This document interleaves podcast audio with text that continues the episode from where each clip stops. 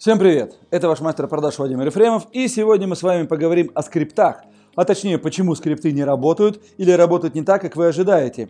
А также в конце дам простую модель создания эффективного сценария, который будет точно работать. Поэтому слушайте внимательно до конца, приготовьте ручку, бумагу, ставьте лайки, подписывайтесь на этот канал КАСТ, делитесь с друзьями, участвуйте в обсуждениях комментариев, сохраняйте в плейлист. Итак, поехали!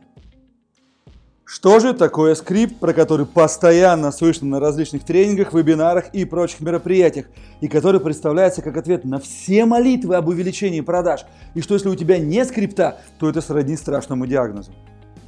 По сути, скрипт продаж – это сценарий разговора, включающий в себя речевые заготовки в определенной последовательности их прочтения на условиях: если клиент сказал так, то ответить так, а если вот так, то произнести это.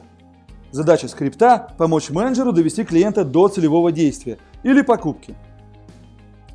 В теории звучит логично, ведь зачем каждый раз придумывать, что сказать, если можно тупо зачитывать готовые модули в нужной последовательности?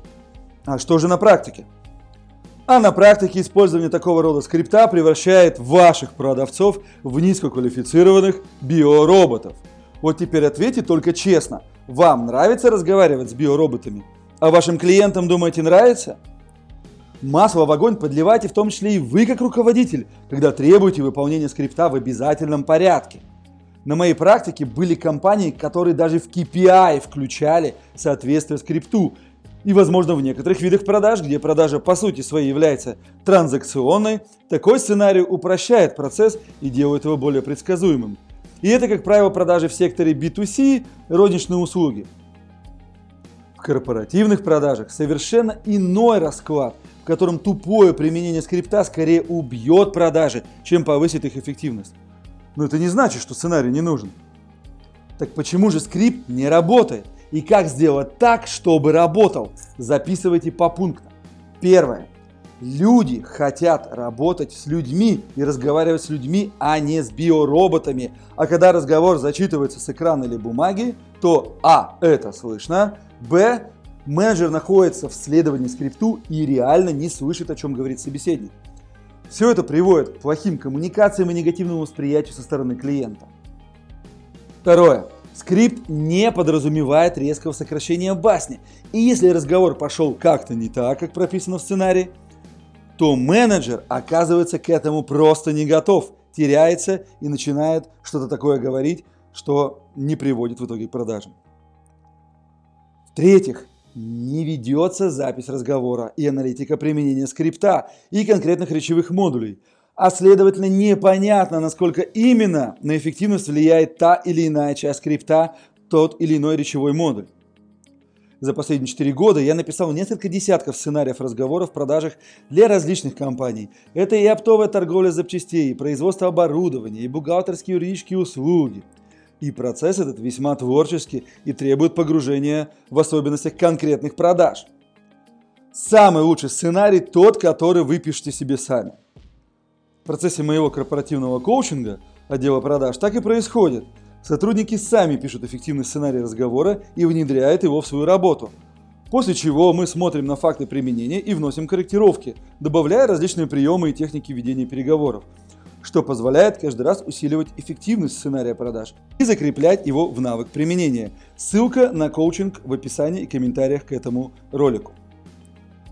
Что же стоит делать, чтобы скрипт стал реальным инструментом увеличения продаж, давал эффект и не превращал ваших менеджеров в биороботов?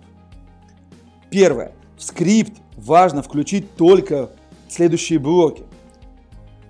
Блок приветствия, самопрезентации по телефону или на встрече. Блок правильных, сильных, открытых вопросов для выяснения ситуации клиента и снятия потребностей.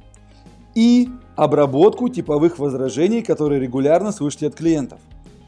Такие речевые модули менеджеры могут просто заучить и применять в разговоре в различных ситуациях. Таким образом, разговор станет более живым. Второе.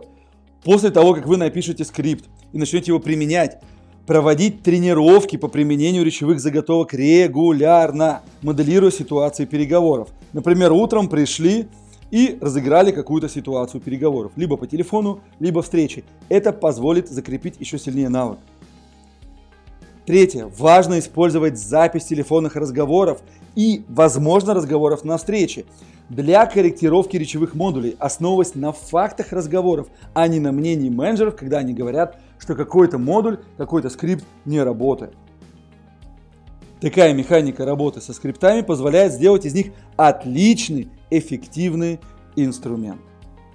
А на сегодня у меня все. Ставьте лайк этому касту, подписывайтесь на этот канал, если вы этого еще не сделали, сохраняйте в плейлист, пишите в комментариях, делитесь с друзьями, пишите свою практику использования скриптов.